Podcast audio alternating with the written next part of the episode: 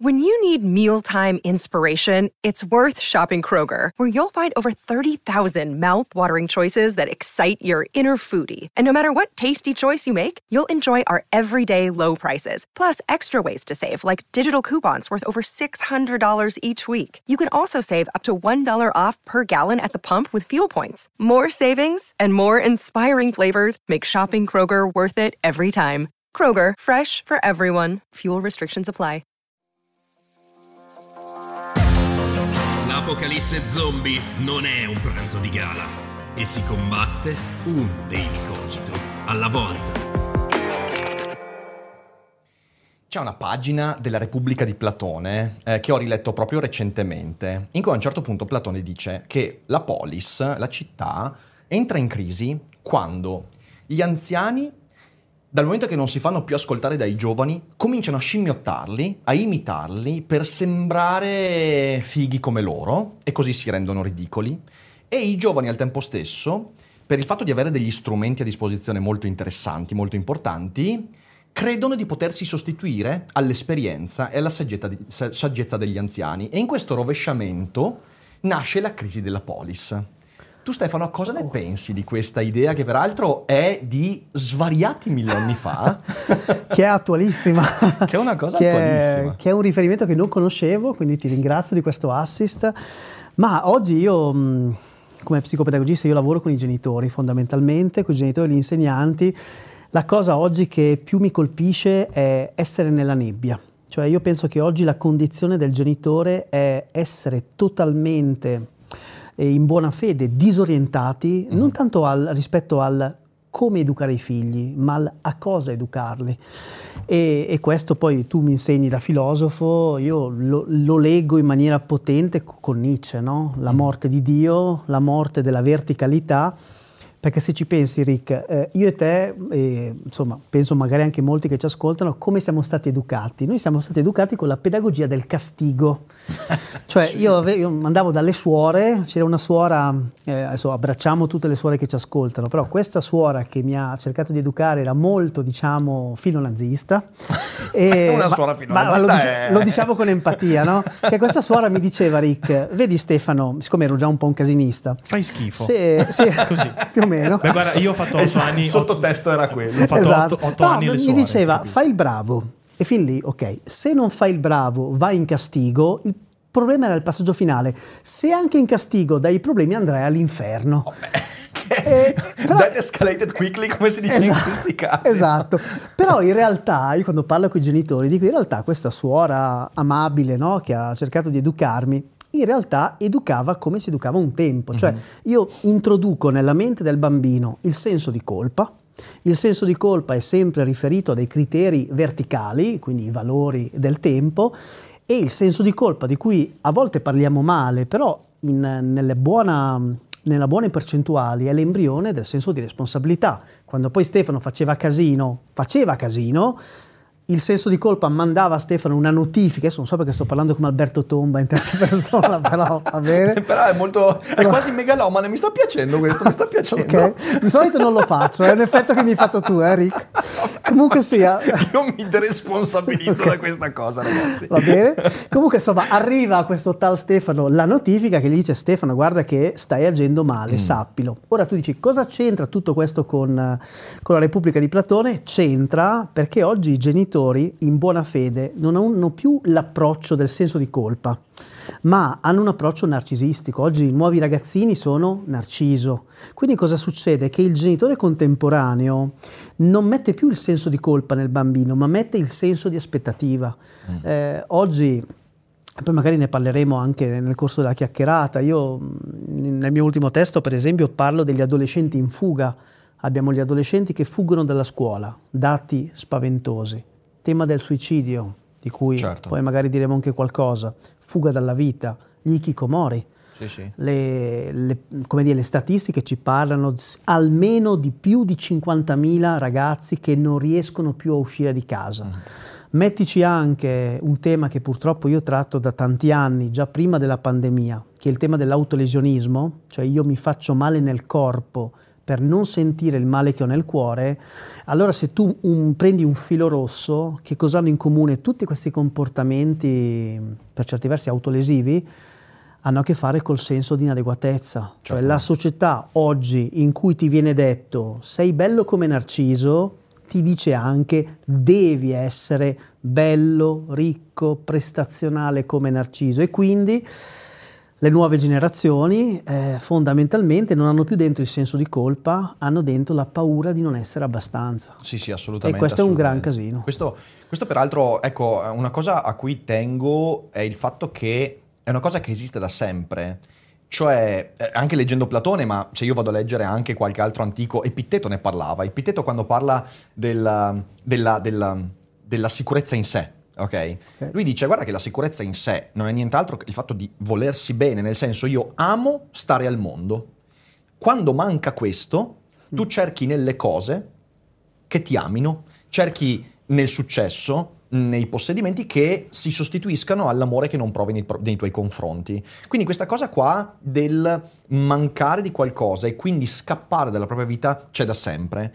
Mi sembra che oggi, rispetto al passato, manchi una narrativa che permetta all'adolescente di avere un'alternativa a quella fuga. Cioè, cos'è che voglio dire? Voglio dire che, e lì secondo me Platone ci vede molto bene, questo tentativo di sembrare sempre giovani, quasi che anche quello è una fuga, ok? Io ho un'esperienza della vita, visto che il giovane oggi in qualche modo mi spaventa, dal momento che ha degli strumenti che io non capisco, cerco di somigliargli perché è l'unica cosa che posso fare. Anche questa è una fuga dell'adulto dal suo ruolo, Sì, sì. che è quello di, in realtà, portare un'educazione basata sulla sua esperienza. Io fuggo e questa fuga porta oggi l'adolescente a non avere più nessuno che gli dice guarda, è normale che senti quella necessità di fuggire, perché l'ho sentita io e la sentiamo tutti e la viviamo tutti sempre, anche in antichità c'era, solo che c'è anche un altro modo per raccontare la tua vita. Oggi io non sento più quel modo.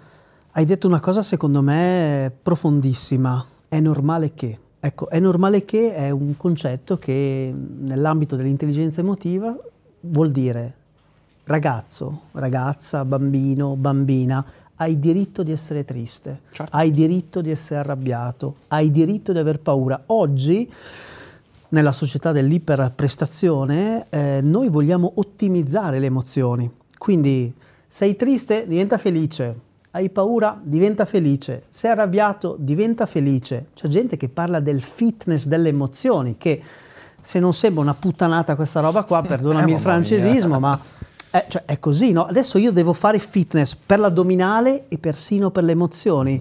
Ecco, io uno dei passaggi che, che amo dell'educazione emotiva è insegnare ai ragazzi che fondamentalmente non esistono emozioni negative. Cioè, se ci pensi, o Darwin si è sbagliato, e vabbè, sappiamo che c'è anche chi eh, va in questa direzione, ma siccome Darwin non si è sbagliato, fondamentalmente, perché noi abbiamo tra le emozioni universali felicità, stupore, che sono, le vogliamo chiamare piacevoli? Piacevoli. Poi c'è paura, rabbia, tristezza e disgusto. Cacchio, ma allora quelle che chiamiamo emozioni negative vincono 4 a 2? Eh certo. ma allora non sono così negative perché insomma ogni emozione a me piace passare questo messaggio è come un postino Mhm. che ci recapita un messaggio prezioso per capire come leggere il nostro rapporto col mondo poi se vuoi magari poi possiamo anche approfondire ma quindi dire a un ragazzo hai diritto di essere triste certo. hai diritto di essere arrabbiato Mhm, mhm. la rabbia non è la violenza Sì, sì, sì. la sono- violenza sono- è un comportamento inaccettabile, la rabbia è l'emozione, per esempio, che in tanti anni di lavoro io ho visto nelle vittime di bullismo. Mhm. I ragazzi che subiscono bullismo, soprattutto da piccolini, spesso eh, non legittimano la loro rabbia. È come se non hanno quel fuoco interiore che gli dice: No, Rick, mi spiace, ma così con me non ti comporti. Il confine. Allora, se noi viviamo in un contesto sociale che positivizza tutto, tutte le emozioni, allora io non ho diritto di essere arrabbiato, non ho diritto di piangere, non ho diritto di aver paura, ma, passaggio che io amo tantissimo in Freud, le emozioni represse proliferano nel buio. Se tu le censuri, arrivano dall'altra parte. Assolutamente. E, e quindi penso che una delle cose importanti da, insomma, da far passare ai ragazzi, anche a chi ci ascolta, è avete diritto a provare le emozioni. Poi la regolazione delle emozioni è un'altra roba, però avere diritto su questo ci torniamo assolutamente perché è importante, però magari il nostro pubblico non ti conosce, quindi io, eh, allora, io ho conosciuto te semplicemente perché siamo compagni di scuderia editoriale. Esatto. E quindi quando ho detto a Feltrinelli, sentite ragazzi, eh, io ho voglia di conoscere persone interessanti, mi hanno mandato questo libro che è Lezioni d'amore per un figlio che ho letto, in realtà non ho letto questo perché l'ho letto in versione ebook, visto che sono sempre in viaggio, e, e devo dire che ho trovato un sacco di spunti molto interessanti, quindi mi, mi sono detto Grazie. ho voglia di chiacchierare con Stefano, quindi trovate il link ovviamente in descrizione. E se tu dovessi riassumere in poche parole, che è molto difficile, quello di cui ti occupi, eh, come, come, ti descriveresti Stefano? Diciamo che Rick, io sono uno psicopedagogista ma soprattutto un educatore delle emozioni dove in realtà il, il mio sogno, diciamolo in questi termini, è aiutare genitori, insegnanti, che sono diciamo, come dire, il pubblico a cui spesso mi rivolgo, a, ad aiutare i ragazzi a comprendere le loro emozioni. Io sono convinto che oggi siamo in un periodo che per molti aspetti ci aliena da noi stessi e io per circa vent'anni ho lavorato in contesti difficili con i ragazzi a rischio, nella periferia di Milano, con i ragazzi che non voleva nessuno, che per me erano però i miei ragazzi e fondamentalmente lavorando con loro mi sono reso conto di una cosa, che l'educazione oggi, la pedagogia, adesso non ce ne vogliano, per molti aspetti è ancora ferma a Pavlov. Uh-huh. Eh, oggi va di moda per esempio questa token economy, poi io tutti questi inglesismi, non so te, ma mi fanno venire i capelli in piedi. La token economy è fondamentalmente avere il bambino criptovaluta. No? Token, con i token, no? Cioè se ti comporti bene ti do un token, se ti comporti male te lo do. E allora eh, lavorando con i ragazzi difficili, quelli che erano molto arrabbiati, io banalmente ho intuito cosa che i grandi maestri avevano già intuito, però è c'è sempre una ferita dietro la rabbia, c'è sempre un cuore che trema dietro la tempesta. E allora eh, nel mio lavoro poi di ricerca di divulgazione ho cercato di dar voce diciamo, alle ferite di bambini e ragazzi affinché insegnanti e genitori potessero vederli, perché io credo che il primo compito di un educatore è saper vedere, sì, ma sì, vedere sì. oltre il comportamento. Assolutamente. Quando sempre nella società della prestazione oggi eh, ma pensa solo nella scuola, ci sono tutte queste parole legate alla performance, funzionamento, traguardo, competenza, efficienza, ma la scuola deve guardare a Don Milani, non, non me ne voglia, ad Amazon. Salutiamo su questo. Su questo no, non c'è dubbio. Sai, io, io, credo che è una parola che trovo molto molto eh, giusta per descrivere quello che sta succedendo sia anestesia. Eh, prima parlavi della ferita, del guardare la ferita. Eh, io l'ho visto anche in me stesso. Io ho visto in me stesso la difficoltà del dare un valore al dolore, ok? Cioè, eh, noi ci siamo un po' abituati. Credo che la morte di Dio che citavi prima abbia un ruolo essenziale. E poi magari spiegherò anche il perché.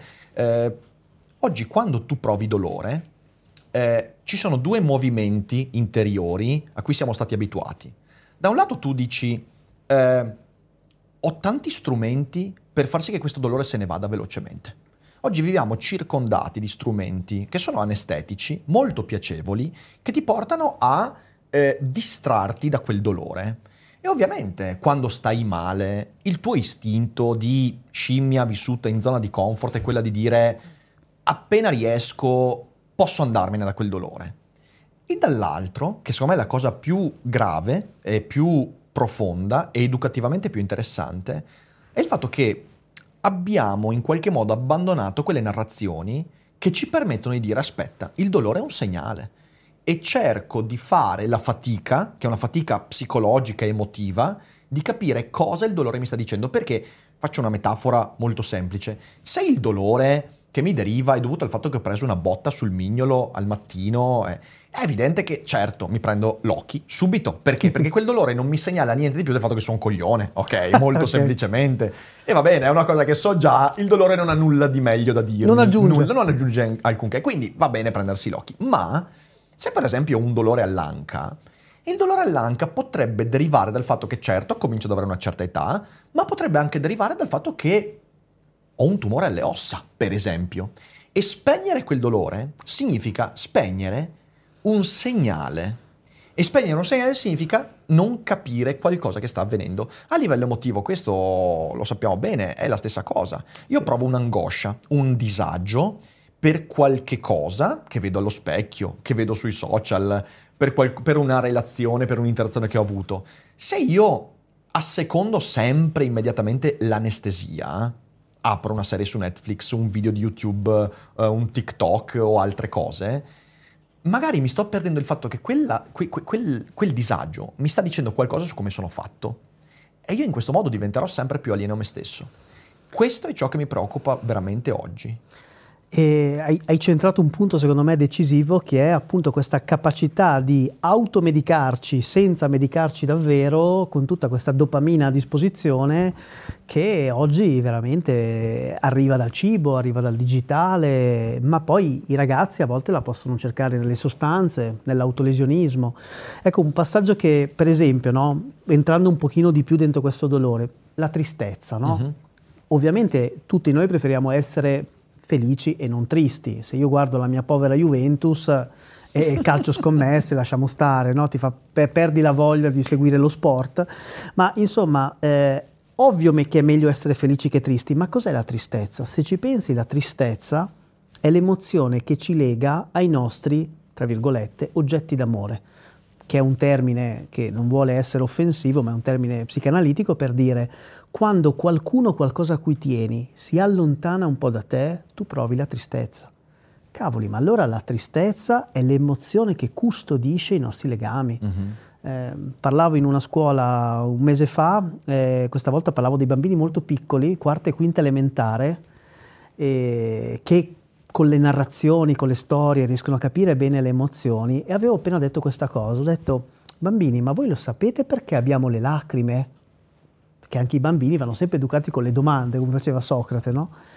E a un certo punto faccio questa domanda, un bambino scoppia a piangere, cioè non aspettava altro, aveva bisogno solo di essere legittimato così e ovviamente immaginati 400 bambini, qualcuno scoppia a ridere, chi è? È Natalino, questo bambino si, si chiama Natalino. Ho detto scusate fermiamoci un secondo, avete visto cosa hanno fatto le lacrime di Natalino? Look, Bumble knows you're exhausted by dating. All the must not take yourself too seriously and 6-1 since that matters. And what do I even say other than hey?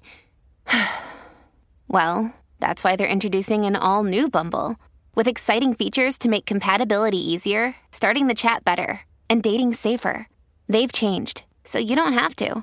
Download the new Bumble now. Radar, ci siamo tutti girati verso di lui. Ecco, le lacrime sono il, il messaggio con cui il corpo ci aiuta a chiedere aiuto quando noi, per varie ragioni, non riusciamo o non vogliamo chiederlo. Allora mi sono messo vicino a Natalino e ho detto ai bambini, bambini, ma sapete che ci vuole più coraggio per piangere che per non piangere? Secondo voi perché? Hanno iniziato a alzare le manine, maestre che osservavano, no? Perché quando hanno visto Natalino piangere, oddio, e io dico Subito sempre docenti, ma noi dobbiamo preoccuparci quando un cuore non riesce a piangere. I miei ragazzini della periferia di Milano, perché picchiavano? Perché rubavano, perché facevano quello che facevano, perché non sapevano piangere. Mm-hmm. Quindi, per chiudere il passaggio sulla tristezza, eh, ho detto Natalino, che storia c'è nelle tue lacrime? E Natalino mi dice, mi prendono tutti in giro per il mio nome e perché sono piccolino. Ho detto, ragazzi, posso farvi una domanda? C'è qualcun altro di voi che ha sofferto e parliamo di bambini di quarta o quinta elementare, che ha sofferto perché è stato preso in giro, perché è stato deriso per il suo nome, le manine si sono alzate e ciascuno ha raccontato il suo pezzettino. Poi ho detto ragazzi, ma a Natalino cosa possiamo dire di bello? Perché avete visto come sta soffrendo. Allora, ecco, questa è l'educazione emotiva, cioè anziché lavorare sul piano dei comportamenti, non piangere, sorridi, diventa forte. No, noi lavoriamo sui significati. Eh, però ecco, questo è un piccolo esempio. Il problema è che hai usato una parola che a me è molto cara, che è significati, ok? Qui su Dei di Cogito ne discutiamo tantissimo perché, eh, perché eh, uno degli autori che comunque eh, negli ultimi anni mi ha accompagnato di più, accompagnato di più è Viktor Frankl, ah eh, che, che, sicuramente logoterapia. conosci perché logoterapia. E, ehm, e, c'è questa pagina straordinaria in un libro che ha un titolo terribile, che è La sofferenza di una vita senza, senza senso. È un tipo, che, che, è una, che, è una, serie, una serie di sue conferenze. Eh, e io trovo che lui sia uno degli autori più illuminanti da questo punto di vista. Purtroppo eh, messo da parte perché non è uno che fa, eh, un, non ha un metodo epistemologicamente Non lo incaselli rigoroso. Però, cavolo.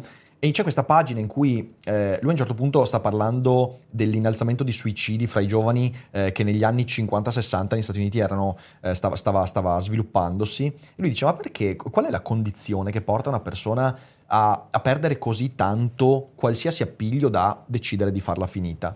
E lui fa questo esempio, dice, io una volta ho cominciato a prendere lezioni di volo e il mio insegnante di volo mi, mi dice questo, mi dice, se tu quando voli devi andare verso sud eh, e punti la tua, eh, la- la- la- il tuo volo verso sud, le correnti ti manderanno invariabilmente verso sud-est. È inevitabile, perché c'è Ok. la corrente. Quindi Ok. tu, quando decolli, sapendo che devi andare di là, devi puntare verso sud-ovest, perché sai già che la corrente ti manderà. E, e Frank usa questo per dire, nella vita emotiva vale la stessa regola. Se io sono qui oggi e voglio andare verso sud con la mia vita, ho un obiettivo di vita, voglio diventare quella roba lì, io non posso prendermi così come sono. Devo, e lui usa una parola che sembra quasi provocatoria, sovrastimarmi. Cioè, devo puntare la mia rotta pensando di poter essere e di essere qualcosa di più rispetto a una scimmia che si è evoluta sul pianeta Terra. Cioè devo dare una direzione, ovvero un significato a quello che sono, che in qualche modo mi sovrastima. Attenzione, non mi sovrastima per prevaricare gli altri. Non è un egocentrismo, ma è la consapevolezza che la vita poi, con le sue correnti, mi manderà fuori rotta. Se io mi prendo così come sono, la vita mi manderà a sud-est, mi caccerà più in basso di quello che sono. Oggi noi abbiamo smesso di educativamente di dire ai ragazzi sovrastimati per paura che la sovrastima diventi arroganza. Ma in realtà l'essere umano ha bisogno di raccontarsi di essere qualcosa di più, che non significa immortale, invincibile, significa io ho la possibilità di diventare qualcosa, di essere migliore di quello che sono. Io posso. Io posso.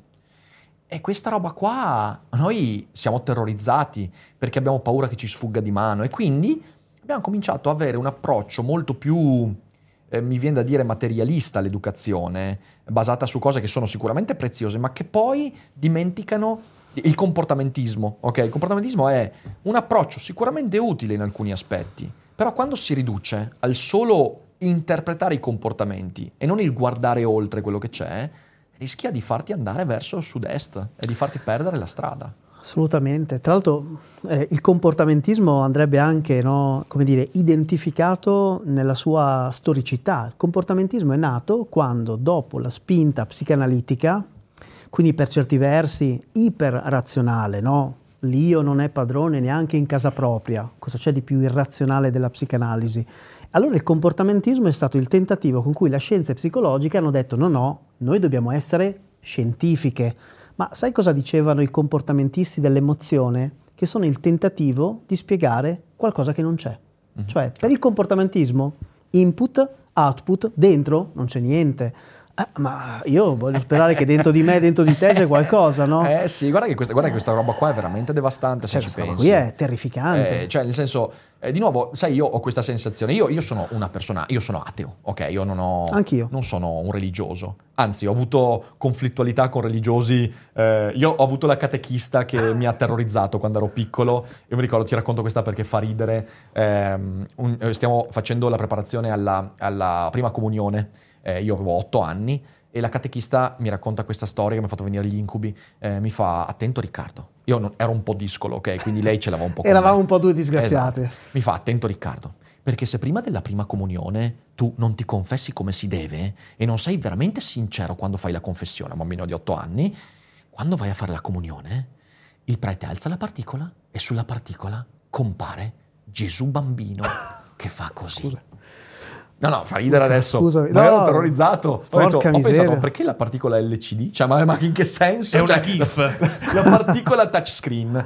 E, però la cosa che mi ha sconvolto è, ma perché Gesù bambino? Cioè, quello è Gesù dopo il suo sacrificio, quindi già da bambino sapeva tutto. E ovviamente è cominciato... Però al netto di questo, quindi per dire, io non sono una persona particolarmente religiosa, però ho la sensazione che nell'educazione, ma come in tante altre cose, noi abbiamo messo Dio fuori dalla porta e è andato bene, ma abbiamo talmente tanta paura che rientri dalla finestra che abbiamo tolto di mezzo tutte le cose che ce lo ricordano vagamente. E questa roba qua fa danni perché in realtà rischia di creare la sensazione, anche nel ragazzo che viene educato, di essere soltanto carne, ossa e sangue.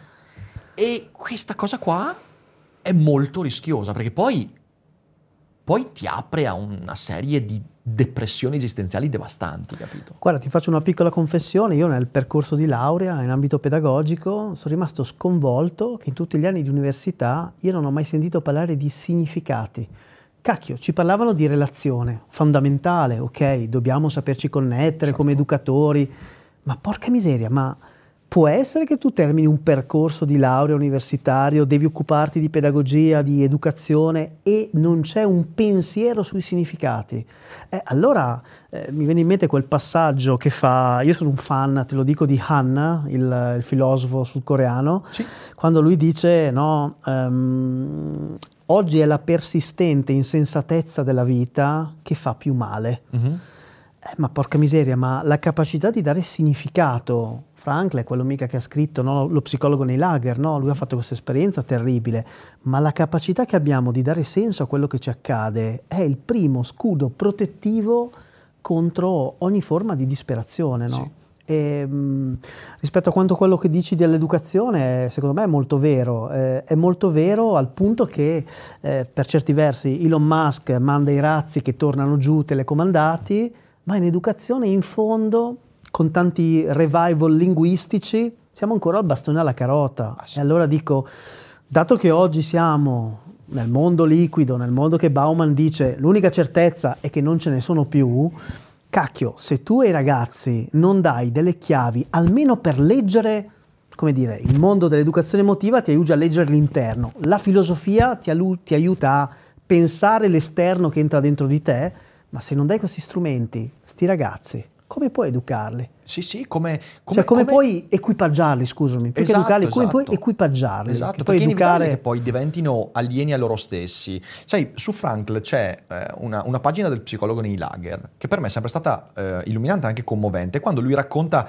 eh, lui era nel lager e per quattro anni lui non ha visto sua moglie e neanche sapevano se l'altro era vivo. Ok, non sapevano se era vivo. C'è questa pagina incredibile che, che è al tempo stesso profonda ma di una semplicità incredibile, in cui lui dice, io picconando la terra, non sapendo se lei è viva, se io vivrò domani, non sapendo se lei si è dimenticata di me, non sapendo niente, eh, mi rendo conto di un fatto che io la amo.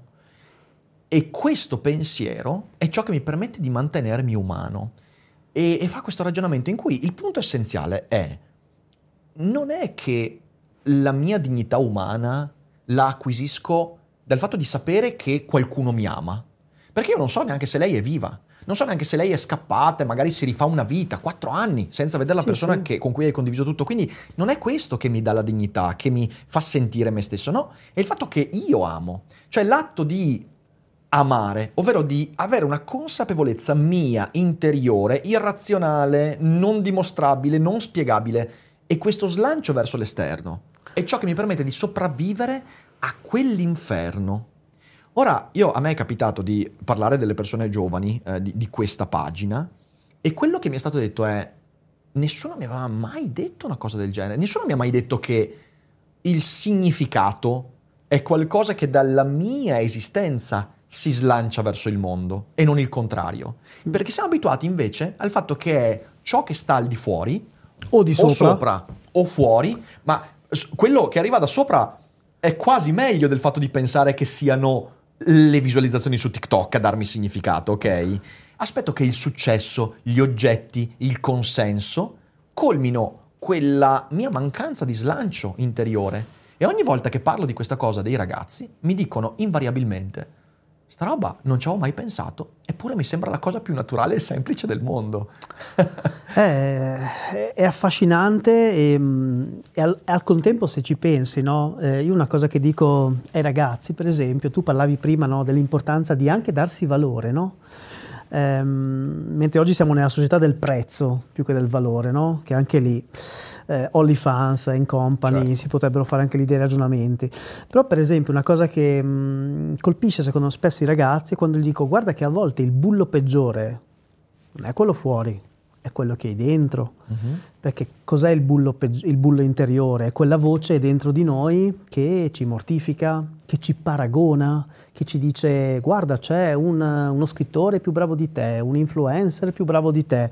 E oggi nella società delle metriche, se tutto è misurabile, tutto è raffrontabile, ma se tutto è raffrontabile, oggi la nudità non è quella del corpo, è quella dei numeri. Assolutamente. E quindi c'è sempre uno meglio di me e allora cosa succede? Altro che il discorso giustissimo che facevi tu del porca miseria, eh, impara a volerti bene. Cioè una delle lezioni d'amore che io metto nel libro è vecchia come il cucù, impara a volerti bene. Ma oggi cosa vuol dire? Che quando senti quella voce lì, tu devi capire che tu non sei quella voce, tu sei colui o colei che può pensarla e dire alt. Siamo in una società che dall'esterno mi dice confrontati, misurati, ma tu devi imparare a voler bene a te a prescindere. O se mi passi il paragone un pochino più pop, ma visto che amiamo il basket entrambi, no? Kobe Bryant diceva se tu non credi in te, chi crederà in te stesso? Se tu non credi in te stesso, chi crederà in te? E questi sembrano discorsi fumosi, ma noi, e questo Socrate lo sapeva bene, abbiamo un dialogo interno, ma oggi siamo così abituati a fuggire, come dicevi tu, nel cellulare, nello smartphone, nel, nel Reels, in quello che è, che alla fine tu questo dialogo interno non lo ascolti, ma prosegue. Ah, certo. E mentre prosegue, se ti dice queste cose e tu non ce le hai nel radar, tu non capisci perché sei depresso, perché sei frustrato, perché sei nervoso. E allora ecco, impariamo a ascoltare questa voce, ma un po' come i filosofi del mondo interno, pensiamola in maniera critica, trasformiamo il bullo interiore almeno in un buon amico interiore. Che cosa ti dice un buon amico se tu ti paragoni a quello là che ha 30 anni più di te, una carriera più lunga, più follower? Ma che cosa ti dice? Stefano, ma guarda quello che hai fatto fino adesso. Ma porca miseria, ma non riesci a volerti bene? Provaci, Sì, perché sì. è da lì che devi partire. Sì, allora, però oggi, oggi secondo me è molto più difficile che in passato, perché nella società di ieri eravamo nel mondo verticale. Certo, e avevamo Morale. tante occasioni di solitudine, di noia. Eh, adesso invece tu hai de- l'iperstimolazione che ti dà sempre la scusa buona per non fermarti a Te riflettere. abbiamo l'horror vacui. E abbiamo quell'horror vacui, sì, sì. E, e sai, ehm, eh, di nuovo tornando alla questione del dolore, perché questa, questa conoscenza di sé, eh, tu parti dal, dalla... e secondo me l'amor proprio è una decisione. Io a un certo punto decido del fatto che È una scelta, bravo. è una scelta, io, io decido di accettarmi, ok? Quando decido di fare questo, inizia un percorso di, di- di conoscenza di sé che è molto complicato, visto che qualche giorno fa ho fatto la- lo speciale sulla storia infinita, eh, in quel libro è, è scritto molto bene. A un certo punto eh, il bambino Damiano si trova a vedersi dentro lo specchio e cos'è che vede? Vede qualcosa che non gli piace, ok? Vede che è un po' sfigato, grassoccio, eh, orfano di madre, il padre non- è depresso, quindi non, non- non si cura più del figlio, vive una vita terribile, la classica vita dell'adolescente che potrebbe diventare un ikikomori o potrebbe anche fare di peggio e quindi, e quindi lì parte l'atto di conoscenza di sé e c'è la seconda metà del libro in cui lui fa questo viaggio in cui eh, passa per l'arroganza, passa per l'inaccettazione, tutti quei, quei- quindi la conoscenza di sé non è un atto facile, passa per quei dolori che dicevamo prima. E allora eh, una delle idee fondamentali che secondo me bisogna trasmettere oggi è perché un ragazzo di 16 anni, di 15 anni può dirti ok ma perché devo sopportare tutto questo dolore? E la, la risposta secondo me è perché a un certo punto la vita ti presenterà di fronte a degli avvenimenti che sono terribili, perché la perdita di un genitore, la perdita di un grande amico, il fallimento lavorativo, sono cose che capitano nella vita. E in quel momento lì, se non avrai avuto le occasioni per conoscerti, aggrapparti a quello che tu sei, rischi di perdere tutto. In questi giorni l'abbiamo visto, purtroppo, il caso del 23enne che si è tolto la vita in diretta su TikTok e peraltro con questo gesto eclatante che, che- prima o poi sarebbe successo perché i social ti danno questa possibilità di avere dei contenuti non moderabili ehm, ed è, ed è un- veramente un atto terribile in sé per sé per quello che è successo. E cos'è che ti dimostra? Ti dimostra che se tu in qualche modo pensi che il successo sui social possa colmarti l'atto di volerti bene, appena questa cosa ti viene tolta, e lì Sei con nudo. cosa fai i conti? Sei molto più che nudo, sei completamente di fronte a quell'abisso, nel fatto di metterti di fronte a te stesso e te stesso è qualcosa di alieno. Allora, dare la forza per dire devi conoscerti perché poi a un certo punto fallirai nella vita. A un certo punto la vita ti sorprenderà e, e- e ti lascerà in braghe di tela, come si suol dire. Another day is here, and you're ready for it. What to wear? Check. Breakfast, lunch, and dinner? Check. Planning for what's next and how to save for it? That's where Bank of America can help. For your financial to dos, Bank of America has experts ready to help get you closer to your goals. Get started at one of our local financial centers or 24-7 in our mobile banking app. Find a location near you at bankofamerica.com slash talk to us. What would you like the power to do? Mobile banking requires downloading the app and is only available for select devices. Message and data rates may apply. Bank of America and a member FDIC. Delicatissima questa cosa. delicatissimo e mm, si potrebbero dire tante cose, no? Mi- mi- mentre parlavi mi veniva in mente eh, il Sisifo di Camus, che, che io adoro, no? insomma c'è questa rilettura che fa Albert Camus di Sisifo, del mito di Sisifo che sappiamo tutti è stato condannato a spingere questo masso enorme sulla cima della montagna e ad ogni spinta, cioè, scusami, ad ogni volta che il masso arriva in cima, il masso ricade e il povero Sisifo è condannato a rispingerlo. E c'è nell'ultima pagina, credo, nell'ultima riga, Camus dice: Sì, ma alla fine mi piace pensare che Sisifo sorride. Ecco, questo secondo me è tutto il tema del significato. Perché sorride Sisifo? Beh, Sisifo forse sorride perché anche in mezzo a questo dolore, in mezzo a questa fatica, trova un senso al suo esistere. Torniamo a Frankl, no? Che mentre picconava per terra, lui dava comunque senso alla sua vita. Ehm, io, per- io lavoro molto con i docenti, una cosa che secondo me manca nella nostra scuola è veramente fare filosofia eh, dai bambini eh, alle medie, alle superiori, perché proprio oggi, in, in cui siamo in un tempo in cui Dio è morto, proprio oggi hai bisogno di avere un'attitudine a pensare il cielo che si è svuotato, perché sennò veramente mi veniva in mente anche prima mentre parlavi Eric Fromm, che io adoro, uno psicanalista, che lui diceva mh, ci sono due modelli di, mh, di vita fondamentalmente, la società dell'avere e la società dell'essere. E lui diceva oggi, e lui l'ha predetto 40-50 anni fa, siamo nel tempo della necrofilia, diceva, perché adoriamo gli oggetti, le cose. Ma se siamo arrivati ad adorare eh, lo smartphone, il Rolex, la Lamborghini, è perché siamo proprio disperati. E, e come si affronta questa disperazione? Col sorriso di Sisifo, col porsi delle domande e spesso però, secondo me, e questo mi piace, adesso te lo dico proprio in, cioè, in diretta, noi ci siamo appena conosciuti, una cosa che mi piace di te è che comunque hai il coraggio di portare il tuo pensiero anche quando è scomodo.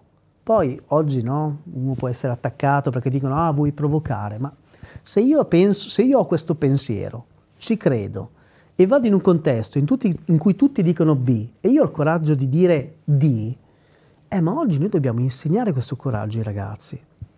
Perché se tu difendi così il tuo pensiero, voglio pensare che l'hai pensato, Certo, no? certo, certo. E ecco, invece non lo so, io vedo tantissima omologazione. Pensa che è una forma di bullismo di cui io non sapevo nulla, ma me ne hanno parlato in una scuola nel Lazio, è il bullismo dell'outfit. Cioè ti fanno il calcolo di quanti soldi hai addosso, no? Quindi Stefano è venuto con le scarpine da ginnastica, mia, la magliettina e ti fanno e ti calcolano, ma se tu poi vai su TikTok e vedi no, quel ragazzo, adesso non so come si chiama, quello che, che ti dice "Mm, che lavoro fai per guidare questa Lamborghini? Ah, Mario Draghi, sì, sì. Eh, non- No, non- senza voler parlare male di questo ragazzo, questo TikToker in assenza, però io sono rimasto colpito, Rick, perché questa è stata la domanda più pornografica che mi hanno mai fatto dei ragazzini delle medie. Al termine di una conferenza sul cyberbullismo e la violenza emotiva, questo era il titolo, i ragazzi hanno partecipato alla grande, belli interventi, qualcuno si è emozionato, eccetera, ma ce n'è sempre uno che becco ad ogni conferenza, che alza il ditino e questo in Abruzzo mi ha detto, Doc, scusami, posso farti una domanda? Che vedevo che mi guardava le scarpe. E io dico avrò pestato una cacca, no? Eh, doc, posso farti una domanda? Ma sì, certo. Eh, no, no, ma non riguarda le scarpe. Volevo chiederti che macchina hai. Io faccio aspetta, faccio il finto stupido e cerco di offrirgli il salvataggio in corner e gli dico ma sei un patito delle auto? Oh, metti che è un patito di auto d'epoca, ma che ne so, 11 anni, eh? No, no, io sono patito dei soldi e volevo capire che auto hai Mamma per mia. capire Quanti se ha senso hai. quello che mi dici.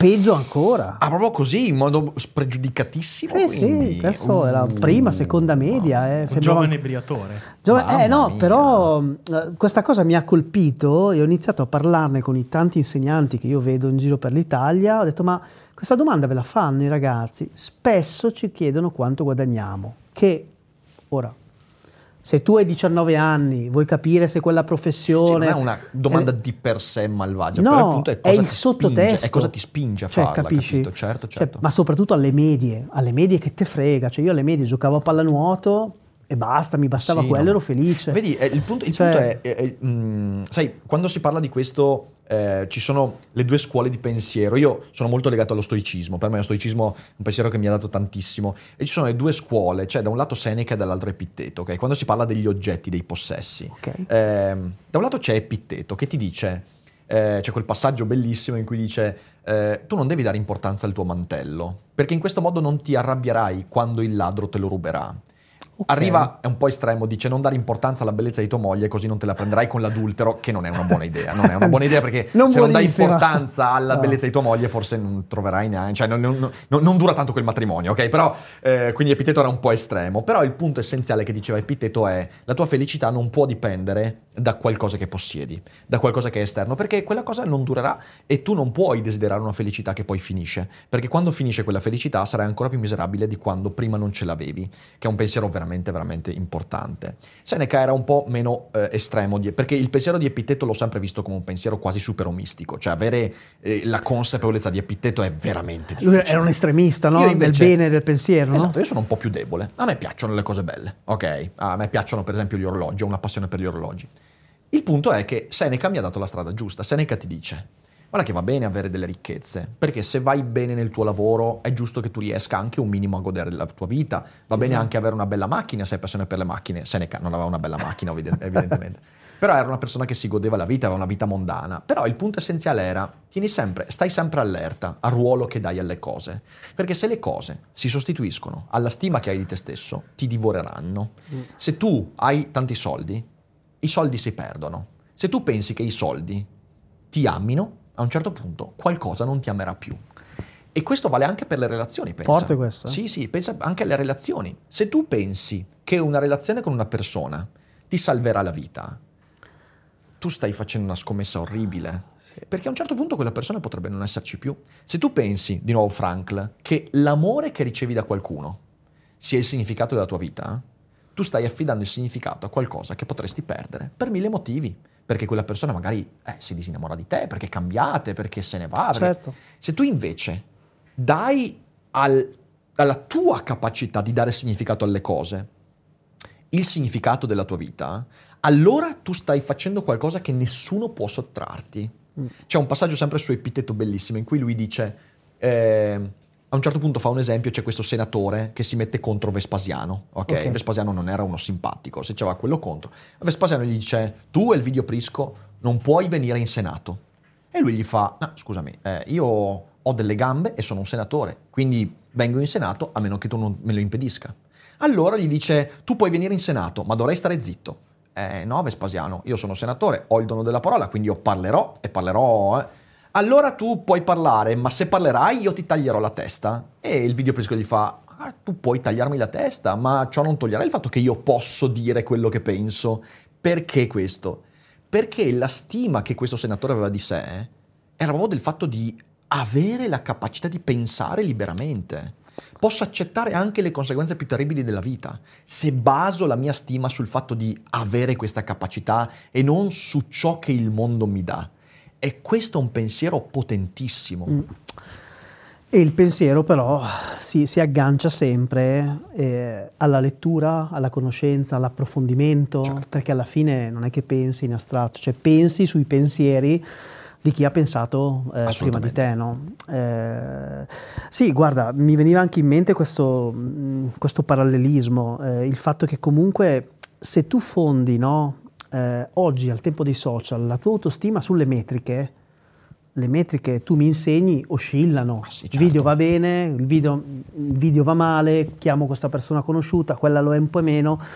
Eh, però oggi, oggi, mh, secondo me siamo dentro un inconscio, che secondo me l'inconscio non è più quello di Freud, no? Perché non siamo più nella... Quello digitale. Siamo nell'inconscio digitale. Sì, sì, insomma, vero, cioè, oggi noi pensiamo in termini di metriche, e, mm, ma se tu ci pensi, no? pensare in termini di metriche vuol dire che stai già pensando dentro un confine. No? Ah sì sì sì assolutamente. Eh. È di nuovo qualcosa di esterno che cerca di colmare quello che tu non, non riesci a, a svolgere. Allora ne approfitto perché ovviamente il web è anche eh, la capacità di apprendere cose nuove. Ok, allora una delle cose che possono arricchire la vita di una persona è quella di dire bene imparo una nuova lingua. E allora visto che il web è anche un bel posto in cui si possono fare queste cose, diamo il benvenuto allo sponsor di oggi, Cambly. Now, say my name. Cioè, tu mi stai dicendo che ancora guardi le serie TV sottotitolate o doppiate? Do what? I've got no clue who the hell you are. Sapevi che esiste una piattaforma perfetta per chi vuole imparare l'inglese come si deve usando PC o smartphone? Una piattaforma che ti mette in contatto con centinaia di insegnanti madrelingua per migliorare il tuo inglese in qualsiasi campo. That's right. Now, say my name.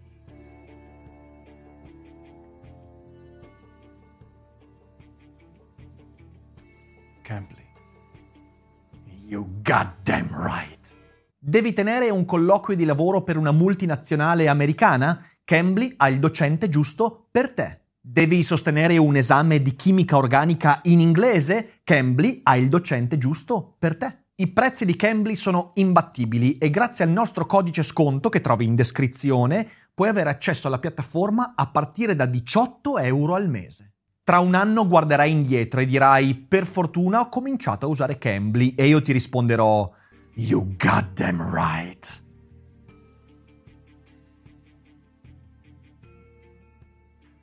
Sai, eh, mentre parlavamo mi veniva in mente che eh, una delle conseguenze del fatto di cercare che le cose esteriori ti diano significato è il fatto che poi dai importanza a cose veramente stupide, dai importanza a come gli altri giudicano eh, i, i tuoi vestiti o la macchina che guidi e, e quindi finisci sempre per confrontarti con i numeri degli altri. E una cosa che ci tocca imparare nella vita è che se tu trovi la tua dignità nel confronto con gli altri, sarai sempre miserabile perché c'è sempre qualcuno che fa meglio di te.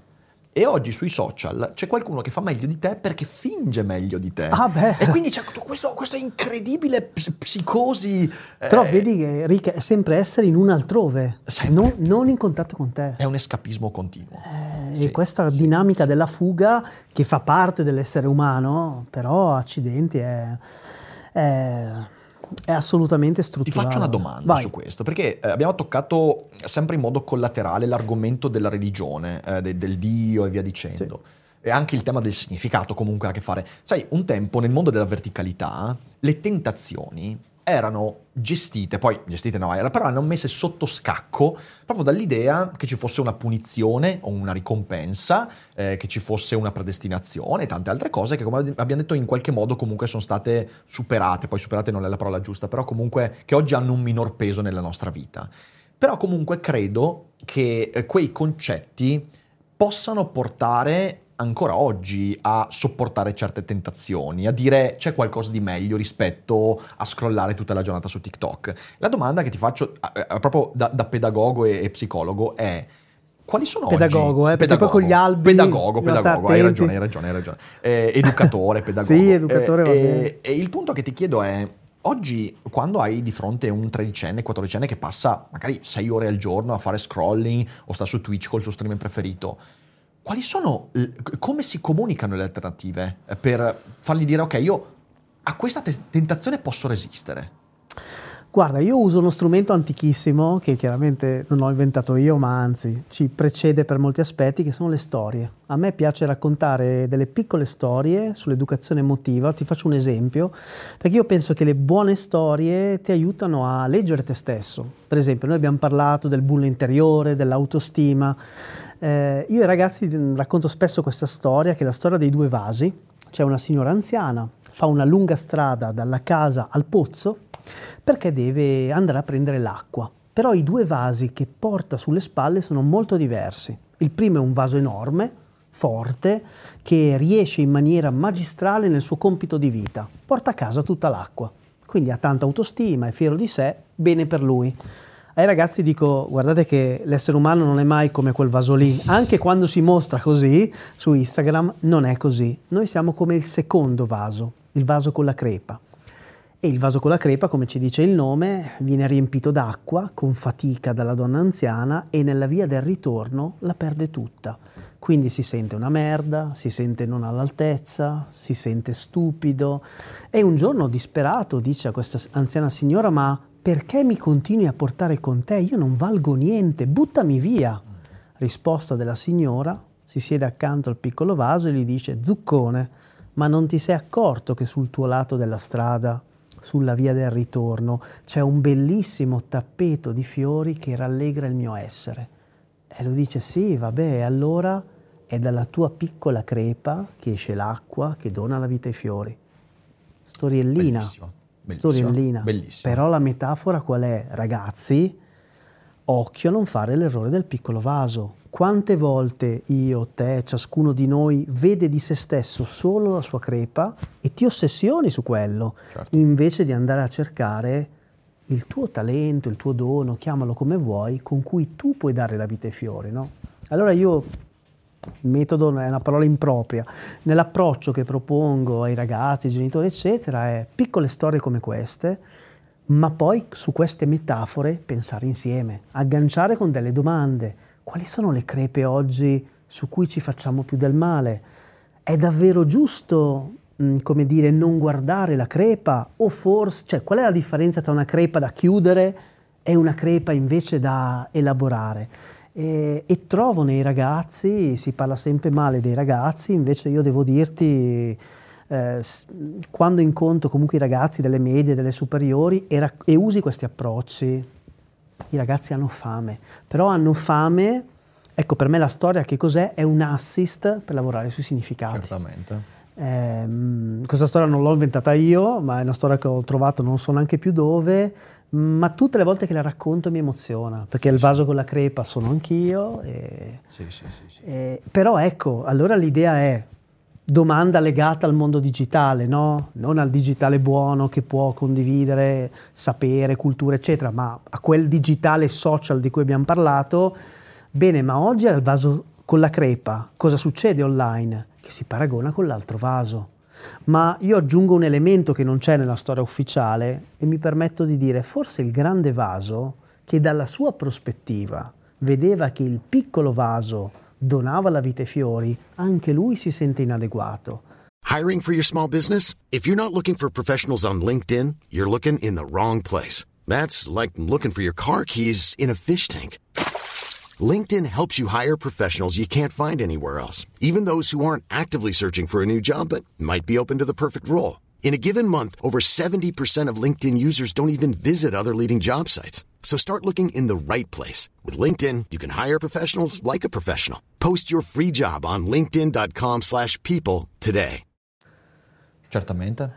Eh, e allora anche lì vedi che è un Eh, cammino. l'ospedale di Baudelaire, no? Chi sta vicino alla finestra eh, e c'ha l'aria fresca, invidia quello vicino al termosifone e quello del termosifone sta, è inevitabile perché di nuovo se tu trovi significato nel confronto con gli altri ti sentirai sempre inadeguato. Invece Però devi... oggi siamo potentemente portati, no? Certo. Ma in maniera, cioè, adesso io lo dico anche con, eh, con onestà, no? anche su di me.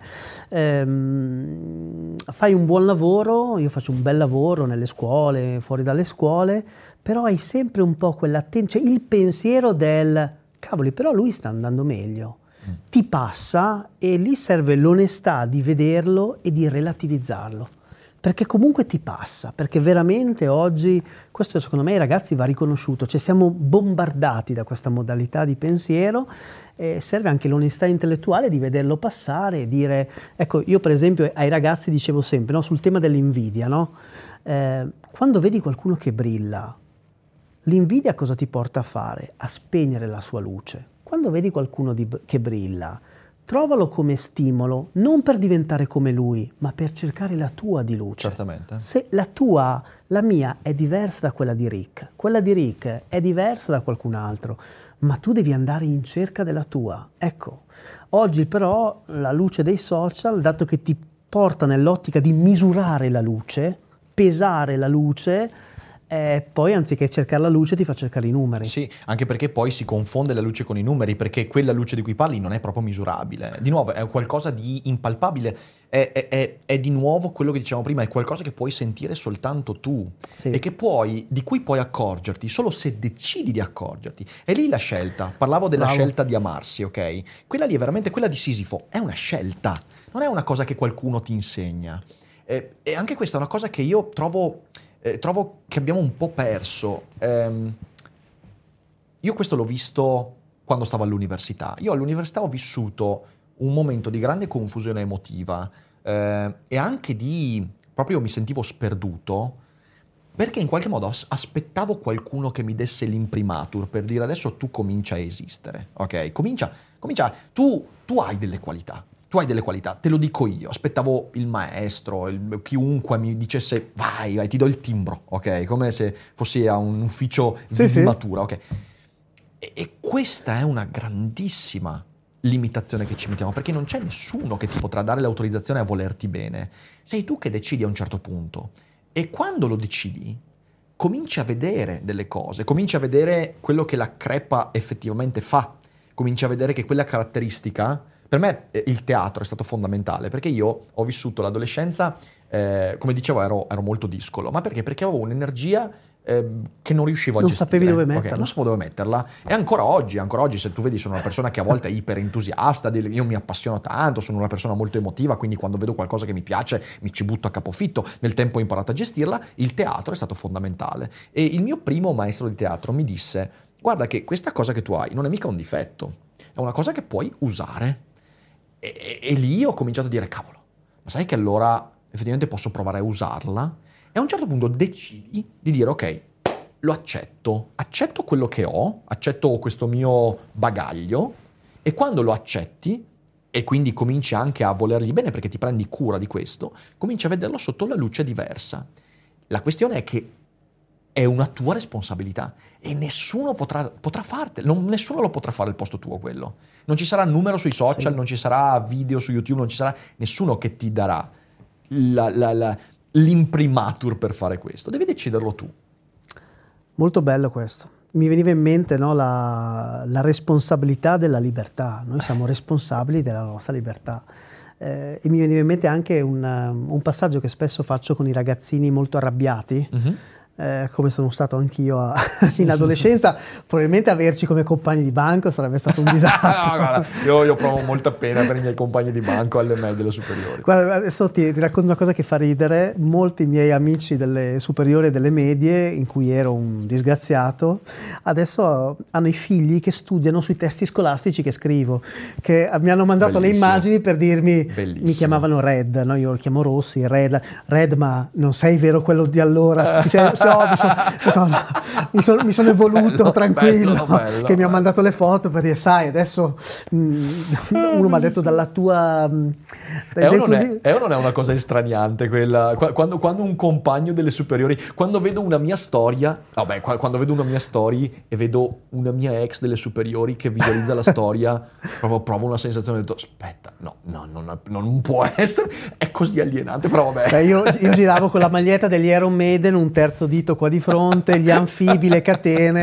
Io Adesso vestito parlo- da rapper. Ecco. Io mi Beh, vestivo da rapper perché facevo hip hop italiano. Ah, Fino ai 17 anni ho fatto Grande. musica hip hop, quindi eh, avevo un abbigliamento decisamente diverso. Però sai qual è stato il mio contrappasso? Che sono tornato a fare formazione nella scuola superiore a Lodi, in cui ho, beh, non c'erano più i miei professori, in cui comunque ho dato, diciamo, prova di me in un certo modo. Quindi mi sentivo molto a disagio in quel corso, però, però vabbè. Ascolta, invece la cosa bella che mi stavo perdendo, il fuoco. Una cosa che io uso, dico, dico sempre ai ragazzi, mh, ai ragazzi arrabbiati, è cosa vuoi fare del tuo fuoco.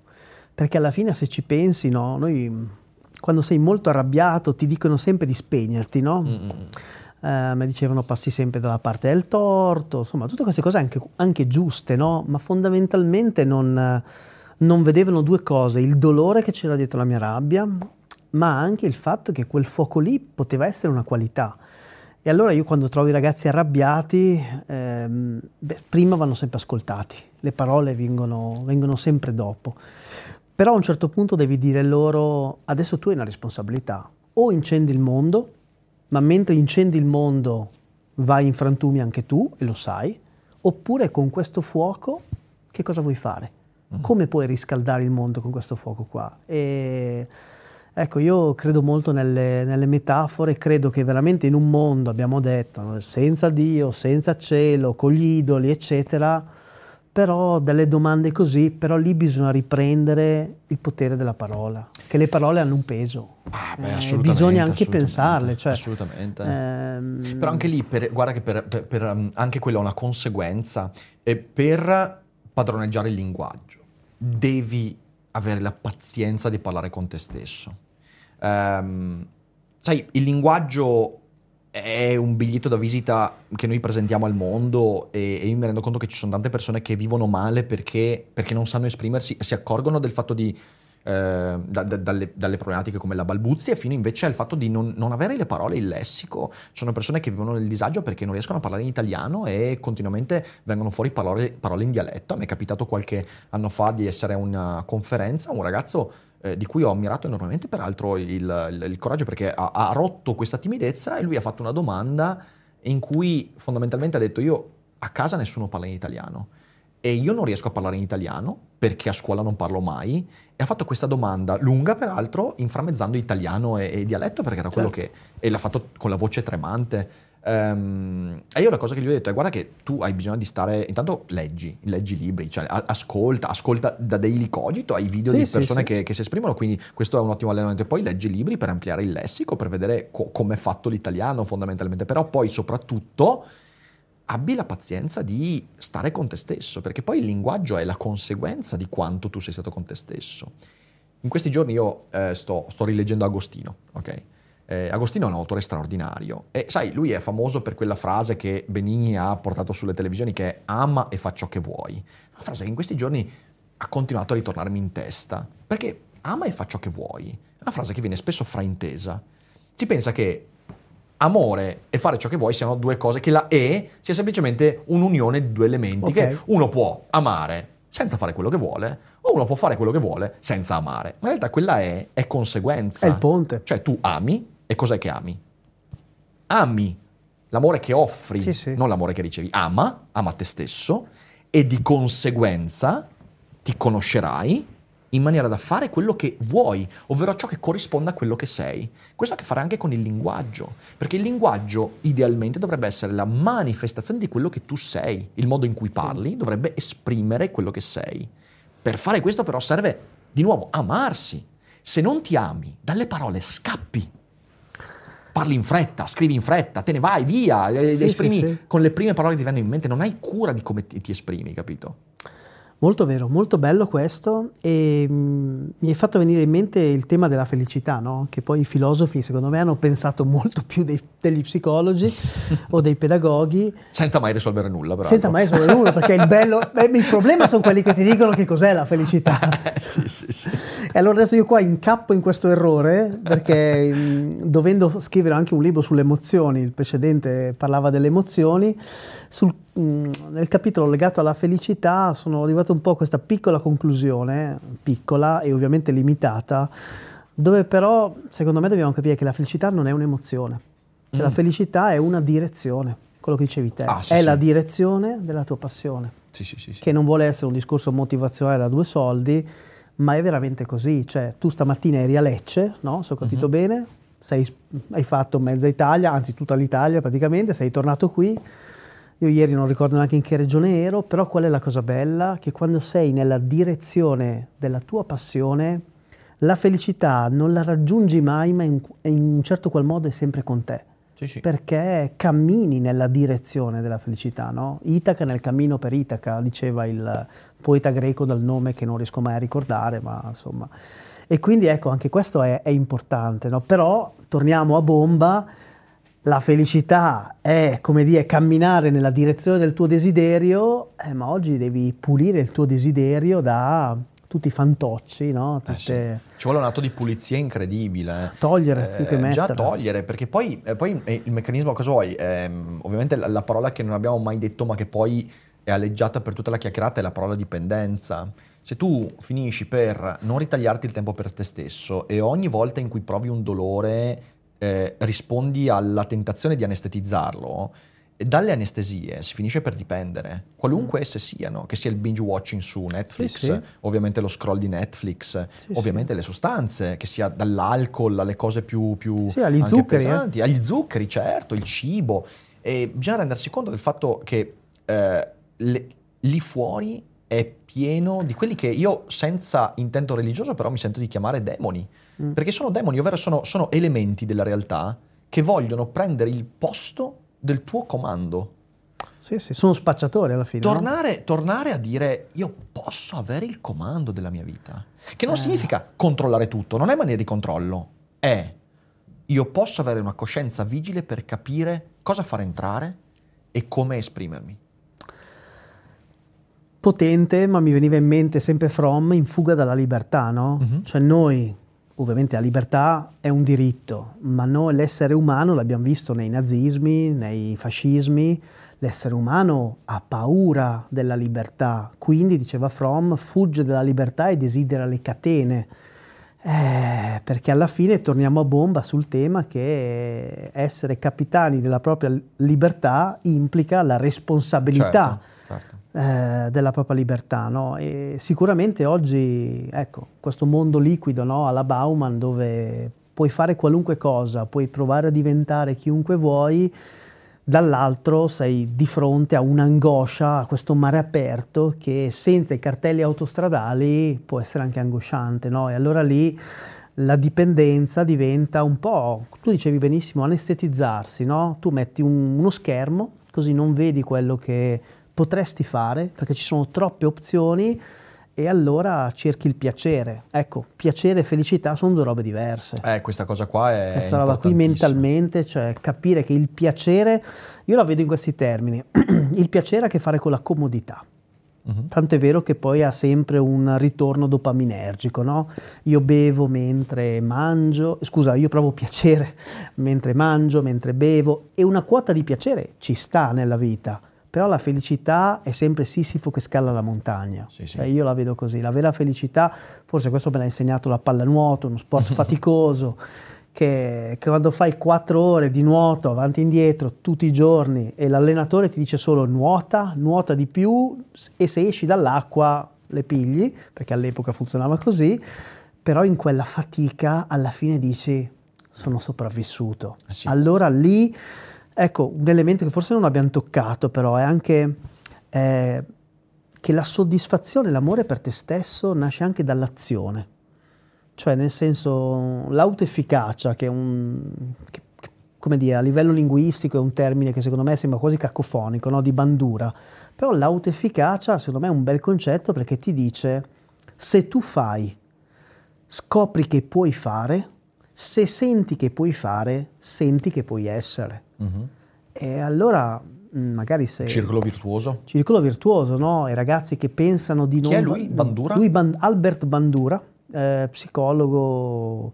E adesso un bel caffè finito. Perché rischiare di rimanere senza caffè quando puoi abbonarti a Caffè Borbone? Prezzi vantaggiosi, costi di spedizione inclusi, tante possibilità di personalizzazione e l'abbonamento lo sospendi quando vuoi. Decidi tu la frequenza, la qualità, scegli tra le cialde e capsule compatibili e crea il tuo mix di gusti e miscele. Mai più senza caffè con l'abbonamento Caffè Borbone. Tutte le info su caffèborbone.com. eh, psicologo gigantesco, l'altro morto qualche anno fa, eh, ha coniato questo concetto di autoefficacia e ha fatto soprattutto una mole impressionante di mh, esperimenti e ricerche empiriche applicandola al lavoro, alla famiglia, agli affetti, dove il concetto è eh, la gioia, eh, adesso lo dico un po' con le mie paroline, la gioia del fare fa nascere l'essere. Mhm.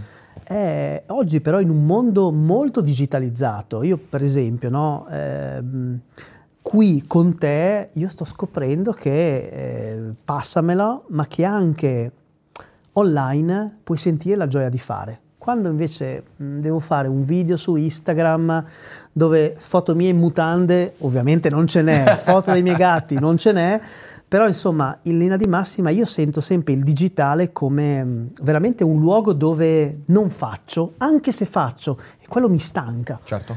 Invece, per esempio, qui no, dove, la- dove l'abbiamo fatta non online, ma abbiamo fatto fatica perché tu sei dovuto tornare da Lecce, io ho dovuto prendere tre treni. Però, cacchio, quando sei in presenza, Cambia senti in tutto. modo diverso. In presenza può nascere un'amicizia, in presenza si parla in modo più onesto, in presenza condividi un'esperienza ed è questo, noi lo facciamo ormai da, da tre anni e mezzo perché vogliamo che gli ospiti siano qua con noi proprio per questo motivo. E in primo luogo perché mi sono rotto le balle di fare le cose su, su- su- su- su Zoom, ragazzi non se ne può più.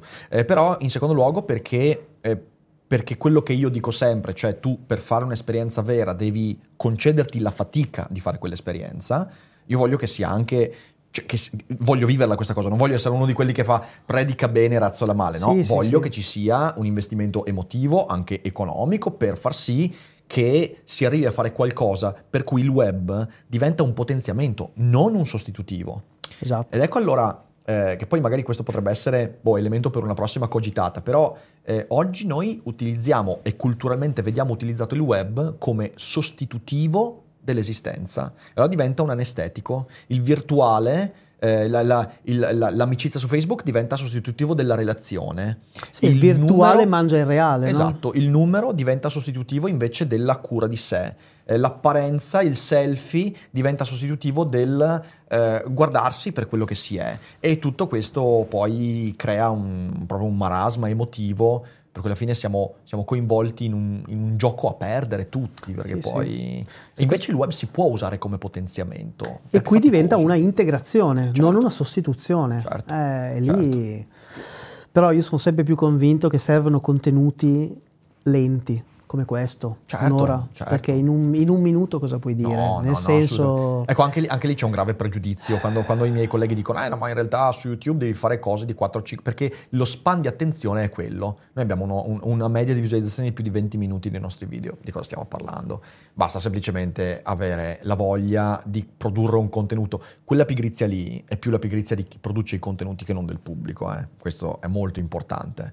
Ho fatto una live di- Questa, questa è bella ho questa fatto una live di due ore e un quarto io co- sulla storia infinita. E siamo andati fino alle 11 e mezza di sera e c'erano 400 persone in live. Ed è una live che sta andando bene anche nel, nel- nel- nel prosieguo. Perché? Perché alla fine eh, non c'è nulla da fare, porti i contenuti in modo competente, avendo studiato, essendoti fatto il mazzo, avendo fatto quella fatica, trovi la gente che vuole Sì, spendere sì, il sì. tempo, la trovi, la trovi, basta con le scuse del eh, lo span di attenzione. Ma quale span di Sì, attenzione? sì, sì. Ma guarda, è la stessa cosa che io vedo, non so, con i ragazzi, sono stato a, adesso vorrei fare gaff, comunque in provincia di Lecco, io ho un problema con la geografia, ecco, funziono meglio con i libri che con la geografia e con le persone, ma insomma sono stato in provincia di Lecco due settimane fa, 500 ragazzi del professionale, dei ragazzi del professionale si parla sempre in un certo modo, Certo. fa un casino, non c'han voglia, in parte le fatiche dei docenti le capisco. Il mio lavoro molto più facile. Arrivo, ma me li trovo 500 ragazzi per due ore in una specie di chiesa eh, per parlare di educazione civica. Ovviamente il pensiero, penso, di questi ragazzi è ci spariamo, gli spariamo, no? Esatto. E invece abbiamo raccontato storie, parlato di emozioni per due ore, non andavano via, non volevo andare via neanch'io. Bellissimo, bellissimo. E quindi ecco questo discorso del, ehm, però del far fatica. Avrei potuto farla online quell'evento lì. Eh, ok, spengono la telecamera, buonanotte e, e via, no? Quindi mh, ecco, io credo che forse oggi serve anche un po' il coraggio di integrare il reale col virtuale.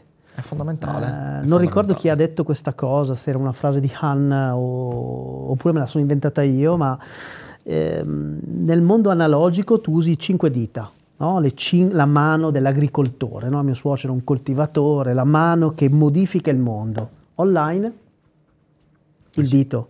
Li hanno chiamati smartphone, ma ci hanno tagliato quattro dita. Quindi, cioè, viene da dire, sì, li utilizziamo per pensare, per contenuti lunghi, però ecco, quando tu agisci nel mondo, autoefficacia di bandura, senti che ci sei. Eh, e questa roba qui, secondo me, per l'autostima è un turbo che... Sì, sì, sì, sì. che- Marcare la propria presenza e, e capire che essere presenti conta. Credo che questo sia fondamentale e, e speriamo di insomma, creare un po' di, di controcultura con- su in questo mondo dove invece è molto molto difficile marcare la propria presenza. Stefano, è stato veramente, veramente una chiacchierata ricchissima. Io andrei avanti per altre due ore, magari ci saranno Pure altre io. occasioni. Che dici? Eh, prima di lasciarci, però, c'è una domanda che ormai mi impongono di fare ai nuovi ospiti Ah, ok. ed è eh, se riesci a indicare tre titoli di libri Sì. che per te nella tua vita sono stati importanti, di qualsiasi genere anche che esulano Sì, da- sì. dagli argomenti che abbiamo trattato. Ok, allora il primo, beh, ho, ho ammesso la mia- il mio essere fan, che poi non è mai un bel termine, ma ci siamo capiti. Società senza, Società senza dolore di Han, Di Han. eh, credo in Audi come Mhm. editore.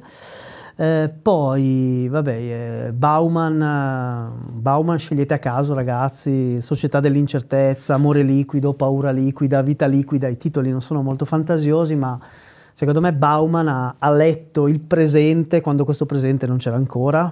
E, e poi, e poi, e poi... E poi invece passiamo alla psicologia, anche se Hillman era anche un filosofo, beh, il codice dell'anima di Hillman, oppure uno di Hillman che è meno noto, mm, la politica della bellezza. Ah, la politica della bellezza. Sì, che, che secondo me è bellissimo, poi Hillman scriveva come un poeta, quindi... Beh sì, gra- grande, grande, grande Sì, sì, stilista sì, della scrittura, quindi- veramente. Quindi dai, sì, questi sì. tre... Ottimo, ottimo, grazie mille anche per questi, segnateveli. Allora, se siete in live adesso non uscite perché facciamo un po' di Q&A, quindi possiamo fare ancora qualche interscambio. Per chi è indifferita invece, mannaggia voi, venite a trovarci in live ogni tanto, che insomma sono belle le nostre live. Se volete recuperare le domande e le risposte post live, le trovate abbonandovi al canale. Io ringrazio Stefano, in bocca al lupo per tutti i tuoi progetti, nuovi libri, prossimi eventi in giro per l'Italia, Grazie. quindi insomma dai ci incontreremo ancora. E grazie a tutti quelli che hanno seguito e alla prossima. Ciao!